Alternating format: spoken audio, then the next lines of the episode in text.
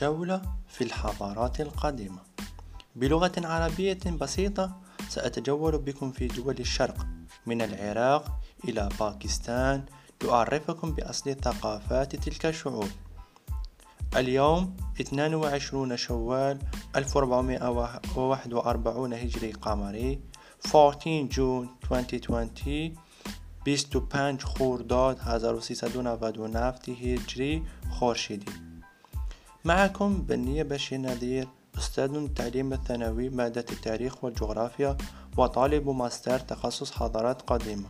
قمت اليوم بإنشاء هذا البودكاست باسم جولة في الحضارات الشرقية وسبب من ذلك هو اهتمامي بالحضارات الشرقية خاصة الفارسية والتركية منها.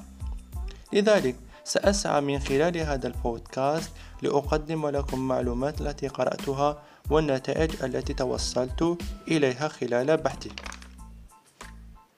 في هذا البودكاست سأتناول أصل العادات والتقاليد في منطقة الشرق الأدنى وكذا تأثير اختلاط الشعوب في إنتاج مزيج حضاري تميز به هذه المنطقة.